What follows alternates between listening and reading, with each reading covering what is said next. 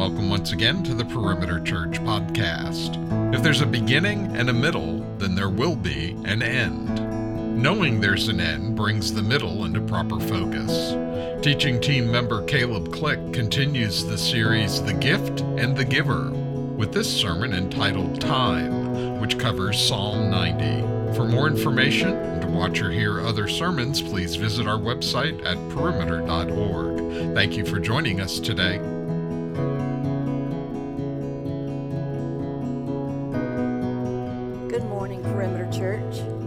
Scripture reading today is Psalm 90. Lord, you have been our dwelling place in all generations. Before the mountains were brought forth, or ever you had formed the earth and the world, from everlasting to everlasting, you are God. You return man to dust and say, Return, O children of man, for a thousand years in your sight are but as yesterday, when it is past, or as a watch in the night. You sweep them away as with a flood. They are like a dream, like grass that is renewed in the morning. In the morning it flourishes and is renewed. In the evening it fades and withers. For we are brought to an end by your anger. By your wrath we are dismayed. You have set our iniquities before you, our secret sins in the light of your presence. For all our days pass away under your wrath. We bring our years to an end like a sigh. The years of our life are 70, or even by reason of strength, 80. Yet their span is but toil and trouble. They are soon gone, and we fly away. Who considers the power of your anger and your wrath according to the fear of you? So teach us to number our days that we may get a heart of wisdom. Return, O Lord. How long? Have pity on your servants. Satisfy us in the morning with your steadfast love, that we may rejoice and be glad all our days. Make us glad for as many days as you have afflicted us, and for us as many years as we have seen evil. Let your work be shown to your servants, and your glorious power to their children let the favor of the Lord our God be upon us and establish the work of our hands upon us. Yes, establish the work of our hands. This is the word of the Lord. Amen. Would you pray with me? Gracious God, reveal your holy, eternal word to us and introduce us to the knowledge of your will. Where we have erred, correct us. Where we are wounded, heal us. Where we are needy, fill us. Good shepherd, lead. In Christ's name we pray. Amen. Gracious Father, we ask now, would you take this time and would you show us Jesus? Would you work through me in my weakness? And would you show us Christ in all of his sufficiency? It's in his name that we pray. Amen. Recently, I was listening to an interview by one of my favorite authors, a woman named Min Jin Lee. And if you don't know that name, uh, she's perhaps most famous for her novel Pachinko. It was a finalist for the National Book Award. It was turned into an Apple TV television series, which I haven't seen, but supposedly is pretty good.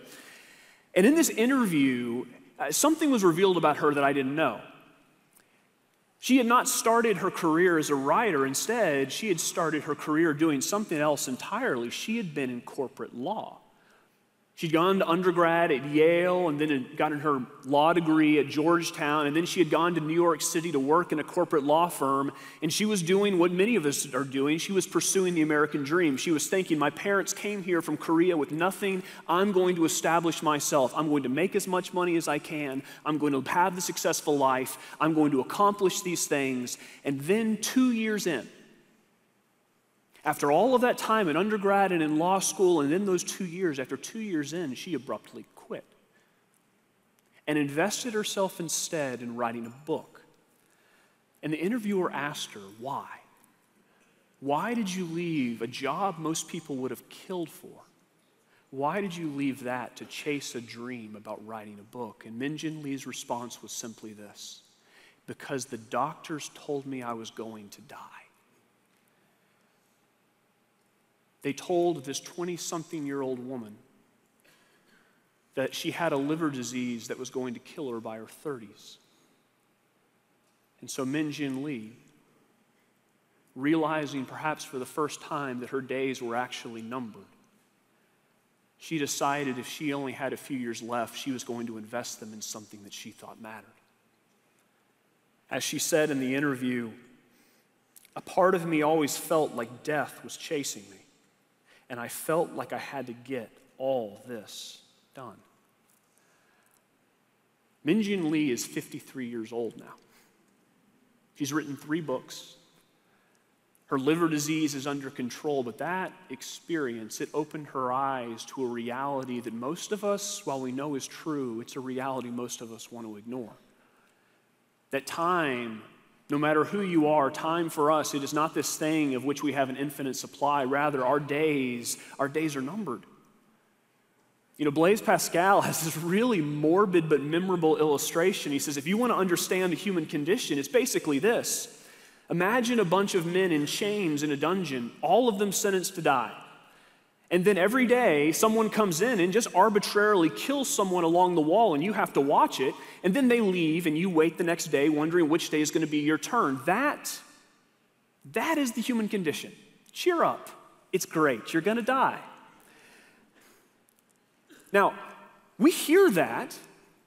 You're, some of you are out there hearing this and going, Caleb, that is the most morose, morbid start to a sermon I've heard in quite some time. Blaise Pascal probably needs a therapist, not to be quoted. But he's not wrong, is he? I mean, every day we are given more and more reminders that this life that we have, it is a fleeting, ephemeral thing. You heard it in the prayer that Jimmy just prayed as we mourned the loss of people that were a part of this congregation that we knew and that we love. I got a reminder this week when my little sister texted me to say that one of our childhood friends, someone I hadn't spoken to in almost 20 years, that they had passed away at the age of 36 and left behind three kids. It doesn't matter if you're 16 or 60. It doesn't matter if you're rich or if you're poor. It doesn't matter if you were successful or unsuccessful. It doesn't matter if you were religious or irreligious. It does not matter who you are. Your days, your time, it is limited. And our lives, no matter how significant they may look to us, all of them, they are like sandcastles that are one day going to be washed away by the tides of time. And so the question the question that confronts every single human being across history and on this planet, it is simply this what are we going to do in response to that reality? Should we just ignore it? Just put on our blinders and keep on moving and pretend it's not coming? Should we stare at it morosely in despair and just give up hope? Should we try to fill our lives with every bit of pleasure that we can get our hands on because we only have so much time to get it? Should we do what Min Jin Lee did and quit our jobs and write a book? Chase something significant. And if we do that, how do we know it's actually significant? How do we know it's actually going to last? What do you do with these fleeting lives lived amid this fleeting world? You know, that's the question Moses is wrestling with in Psalm 90. And that's the question that God, by giving us this psalm in His Word, He's inviting us to wrestle with too. What are you going to do with the days that God has given you? Psalm 90, Psalm 90 says, here's what you do. You remember death, not as an end in itself, but as a means to remember God the God who would give you a dwelling place in Him, who offers to His people these gifts of grace in Christ. The first gift is simply this it's the gift of wisdom. You, heard in verse 12, teach us to number our days that we may get a heart of wisdom. If you want to sum up the first 12 verses, that's the prayer. Give us, God, give us wisdom we do not possess. You know, I remember an interview that I heard with David Letterman where he was being asked about why he was publicly talking about all of his very public indiscretions, these things that he had done terribly wrong. And David Letterman's response to that question, it was basically this. He said, You go through life one step at a time, and two things can happen. You either get smarter from those lessons or you don't. And if you don't, you're a fool. And nobody wants to be a fool. None of us wants to be a fool. No, nobody here is sitting there going, you know what I really want in life? I want to be on my deathbed and regret the way I lived it. I want to squander my days. That sounds like the best plan. No one's thinking that. I mean, the, the, reason there's this lucrative industry where people will sell you ways to make your life better, more efficient, and more fulfilling is because none of us want to be that kind of a fool. All of us want, in some form or fashion, to be wise about the way we use our limited time. But Psalm 90 says, while there may be wisdom in those things, you need something more. If you were to really deal well with the days that God is giving you, you need wisdom born not of this world, you need the wisdom that birthed the world. You need wisdom that comes from above, the wisdom that God gives in Christ. And that wisdom tells you two very specific things. One, God is eternal and we are fleeting. I mean, these first six verses there's just this jarring juxtaposition of two things where you're looking at them going, one of these is not like the other. There's man, ephemeral and fleeting, here one moment and gone the next. A sandcastle washed away by the tides of time. That's one. The other, the eternal and unchanging God. If we are proverbial sandcastles washed away by the tides of time, God is the reality that encompasses all of it. There was never a moment when he was not. There is never a moment when he will cease to be. He doesn't become something that he wasn't. He doesn't change. He's the same yesterday, today, and forever, from everlasting to everlasting. Who is he? According to the text, he's God. Before he created anything, before he brought forth the earth and the mountains and everything that was in them, God was the dwelling place of his people, is the source of all that exists. He is the home for all that exists, and he will remain so into eternity. God is the one who has command over our lives, who says, Rise from the dust and return to the dust. God is the one who's, for him, a year, a thousand years are like the passing of a day. They're a drop in the ocean of his eternity. That's God. And us, According to the text, we're dust. We are these things that God has given life to and then He takes life from. Our lives are like dreams. Those things that when you wake up, they've just slipped away into the ether of your memory, and no matter how hard you try to remember what happened, you can't. They're just gone. They're like grass grows up in the morning and then is gone at the end of the day. Man, man is fleeting, and God, God is not. And so you might be sitting there going, why in the world would Moses want us to see that? Because Moses wants us to sober up. You know, we know this is true. We know our lives are fleeting, but we don't really want to face that, do we? You know, one of the things that I find myself saying far too often, and I hear others saying it often too, is I'm just really busy.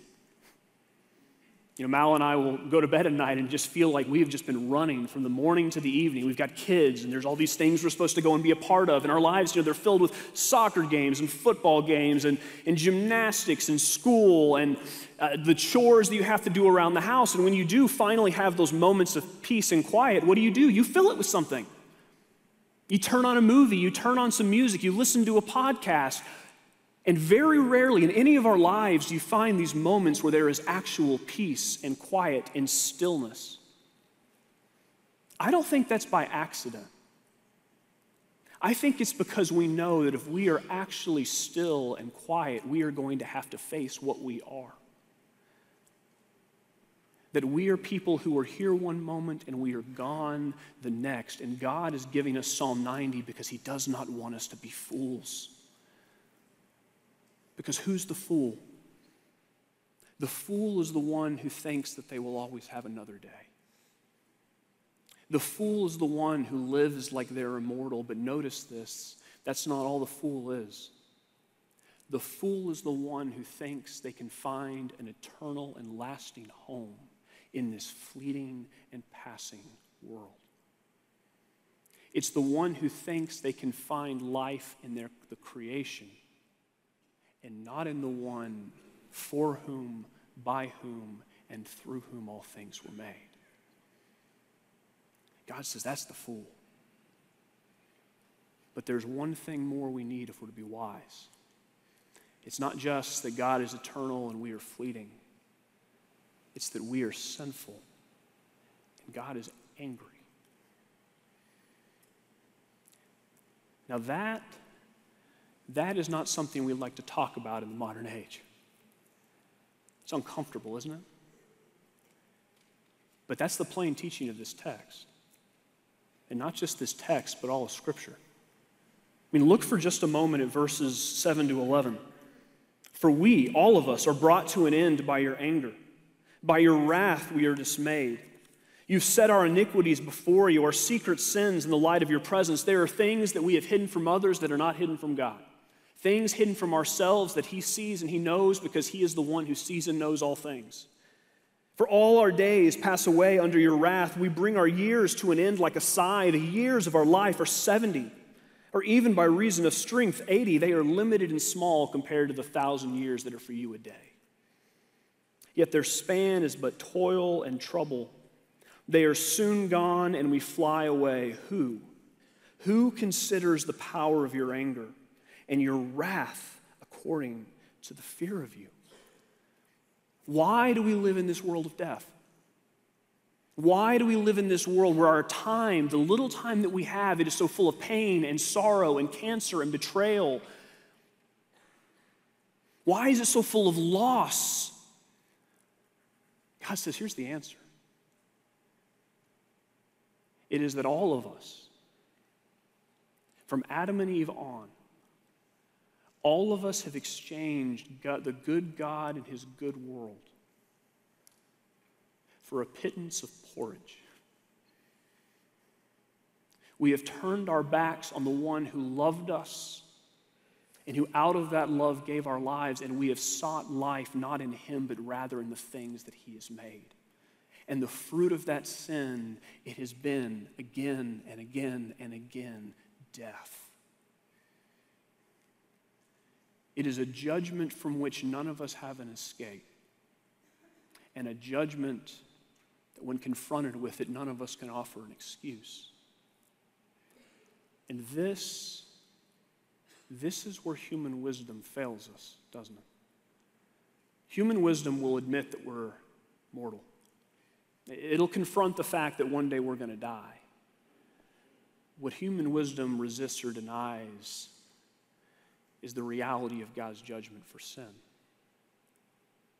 And herein lies the danger if we do not confront that fact, if we don't face that truth, then there is a massive so what placed over everything that we do with our lives. So what? So what if you find the perfect spouse?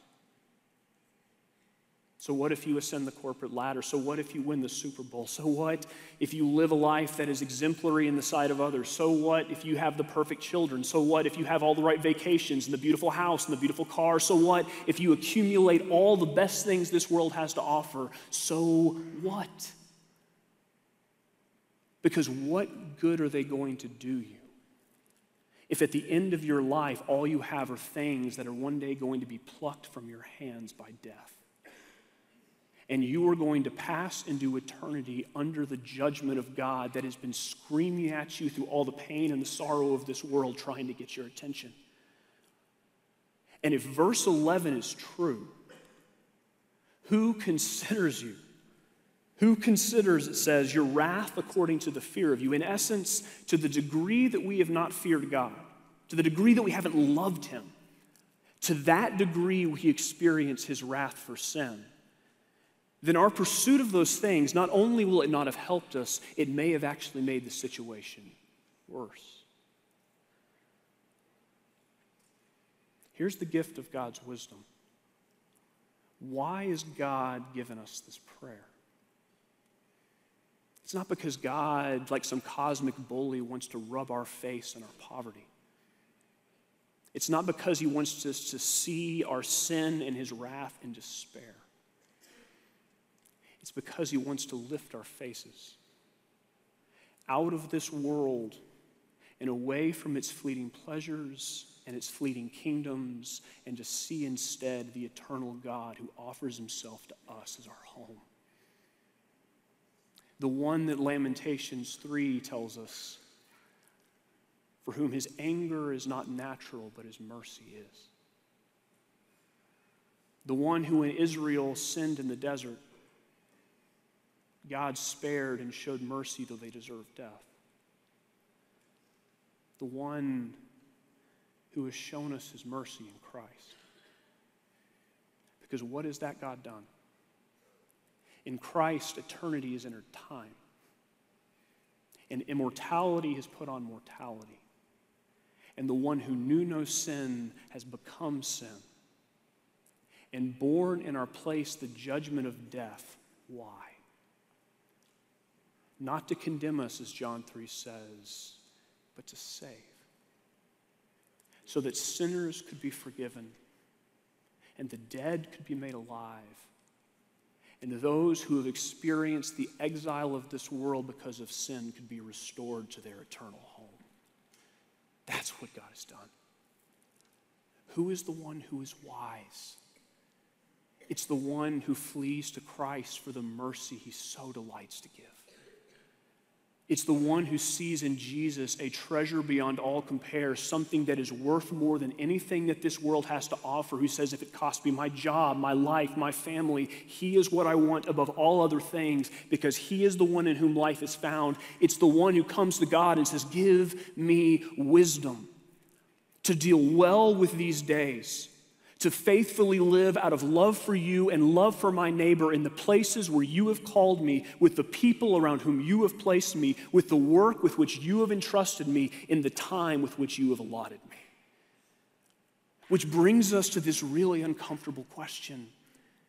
If we were to take our days and spread them out before us and look at what has filled them, what kind of wisdom would it reflect? Would it reflect the wisdom of this world? That is passing and will ultimately lead to death? Or does it reflect the wisdom that birthed the world and would give you life in Christ? That's the one who's wise. That's the wisdom we need, and that is the wisdom that God, in His kindness, that He would give to us in Jesus. But there's one more gift that God would give us the gift of significance. You know, if the first 12 verses are this sort of downward spiral into the dark depths of man's condition, the, the final five are where the gospel light sort of breaks into the darkness. There are these expectant pleas to God, the same God who said, Return to dust, to now return in grace and to heal, to fix, to restore everything that sin has broken, to peel back the effects of the curse because of the fall. And I say expectant because everything that is asked for in these final verses, these are things that God has promised to give. That God, in His mercy and in His grace, has come to Israel and said, Here is the kind of God I am, and here is what I am going to do. Sin has broken this world that I made. You have sinned against me. You deserve death, but I am going to restore you. I am going to make you whole. And what do we find in this text? With every single plea that is made, there is in Christ a full and complete and total answer. Verse 13, we cry for mercy. God, show mercy to us as sinners. Have pity on us. And what do we find in Christ? The one who, because of the great love with which he loved us, now makes us alive. The one as Romans 8 says, in whom there is therefore now no condemnation.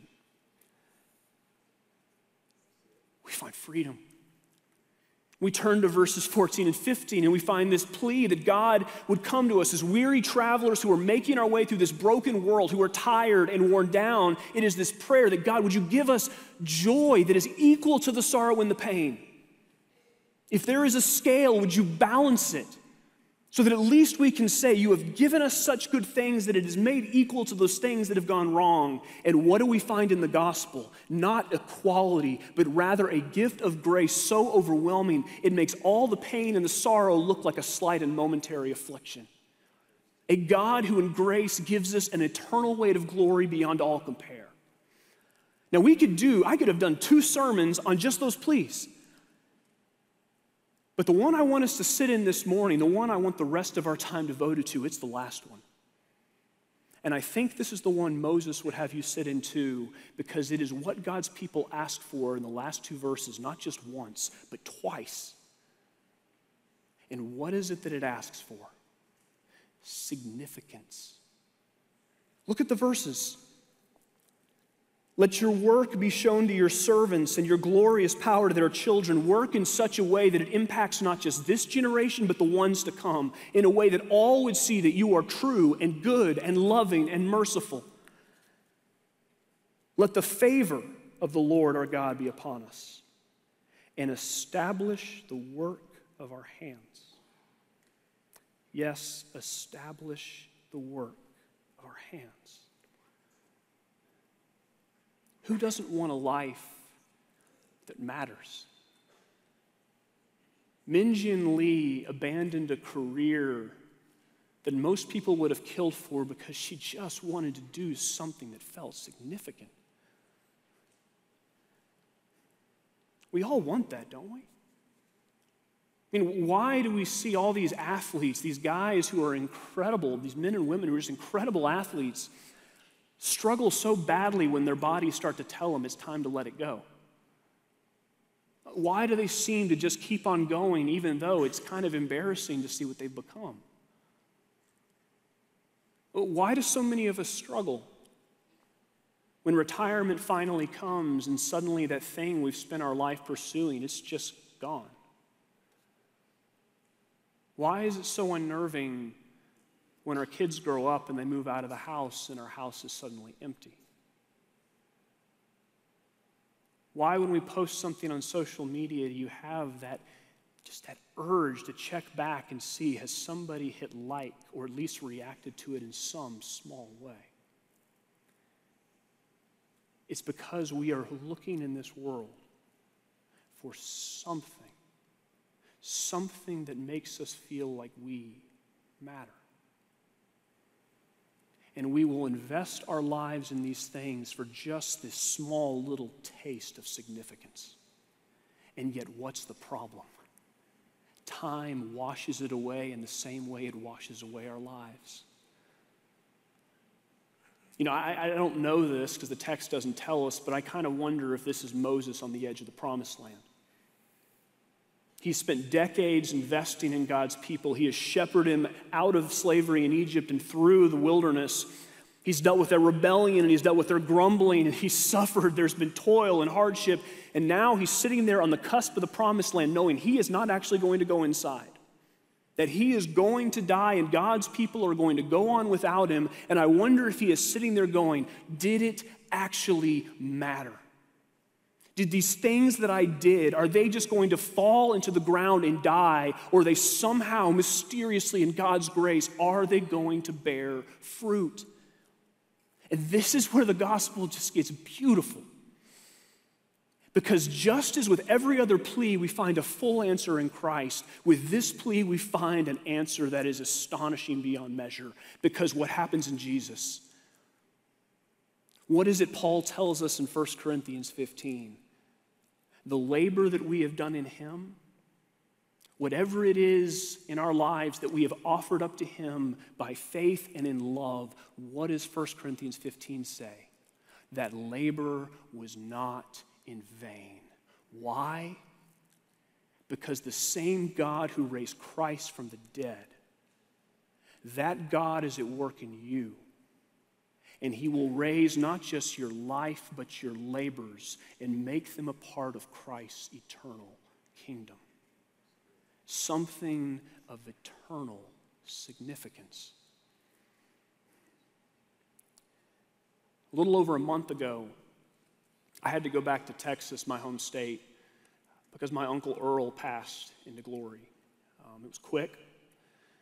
He had just retired about two years before, and he and his wife, Donna, they'd moved out to College Station, Texas, so they could spend their retirement near their grandkids. And, and my Uncle Earl also wanted to invest in college students at a church that his, uh, his son in law was working at. That was the plan. And then about a month ago, all those plans changed. Because he went to the doctor, and the doctor told him that the reason he was having trouble breathing is because he had stage four lung cancer. And the prognosis, within the space of about a week, it went from two years to two weeks to just a few hours. My uncle, my uncle was gone. You know, by any earthly metric or standard, if you were to look at my uncle's life, it didn't, it wasn't a particularly significant one. You know, the, the news media didn't fawn over him the way they did over Queen Elizabeth or the way they are now over Vince Dooley, great as both those people were. His death, it just came and it went. He wasn't a titan of industry. He wasn't a brilliant academic. He didn't invent anything that changed the world. He was a very simple man who worked with his hands. He built and he fixed pools his entire career, and his body bore the scars. You know, if our lives are those sandcastles I keep mentioning, in the eyes of the world, his would look like a pretty small one. But he mattered to my family. And here's what I want you to hear this morning the fruit of his labor, it will last far longer than those who in this life receive far greater applause. Because it was labor that was done in Christ Jesus. Almost 50 years ago, the Lord turned my uncle's life upside down. He thought he was going to a course on New Age spirituality and discovered when he showed up that he'd been tricked. It was actually a Josh McDowell evangelistic talk. And God wrecked him in the best way. He took a man who'd been running from Jesus and he showed him the beauty of the gospel, that there was a God who loved even someone as broken and sinful as he was. And suddenly, nothing, nothing else mattered but Jesus.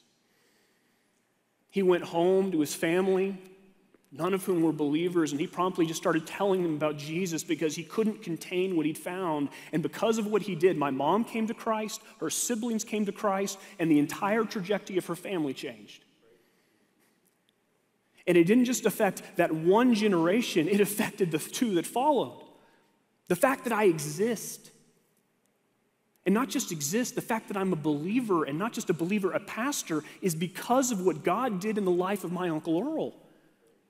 The fact that my little girls get to grow up in a home that loves Jesus and rejoices in the gospel, that they are getting to grow up as covenant kids, it's because of what God did through my Uncle Earl. The work that God did through him, it is still bearing fruit. And it didn't just change his words, it changed the very character of his life. It showed in the way he loved his wife and his two daughters. It showed in the way he loved my mom and her siblings and even all of their kids, scattered though we were across multiple states and multiple cities. It showed in the way he pursued me when I was lost and wandering in college just to comfort me and care for me and tell me there was a God who loved me. It showed in the way where decade after decade, this man who worked a hard job would spend his evenings working with middle school, high school, and college kids because he wanted them to know the love of Jesus that he'd found. It showed in the way that he did his work, way he built pools because he did it out of love for God and love for those that he was serving, and he did it with excellence and integrity as an offering to the God who had loved and saved him. That life isn't going to make headlines. But I will say this that is a life, a life lived in Christ, upon which God has bestowed eternal significance. Not because my Uncle Earl was great, but because Jesus is. And here's the beauty of the gospel it is that same gift that God in Christ would offer to every single one of us. The God who can raise the dead, the God who has raised the dead in Christ and will one day raise us in full, that same God is also able to take our sandcastle lives and make them eternal ones living stones incorporated into Christ and his eternal kingdom, something that time will never be able to wash away and will continue long after time is ended. When we enter into God and his eternity, the one who from everlasting to everlasting is. And where does all this begin? By turning our eyes from this fleeting world and its fleeting kingdoms and lifting them to look on Christ and his eternal one. And asking him to give us the gifts he so delights to give. To say together, teach us to number our days, that we would get a word, we would get a heart of wisdom and establish, establish the works of our hands. Amen. Gracious Father, we are so thankful for a God who loves broken people like us, a God who takes these fleeting lives and turns them into things of eternal significance, Lord, not because we are great, but because you are. And we ask, Lord, would you make us wise, not according to the wisdom of the world, but wise according to the wisdom that birthed the world? Would you fix our hearts on Jesus? Would his beauty ravish us?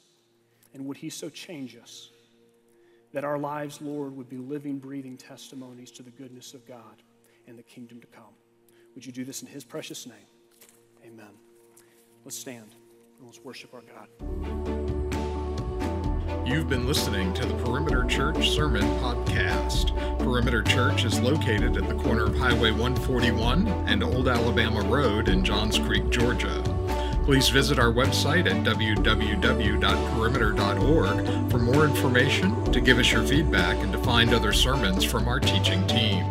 Thanks for making this podcast a part of your day.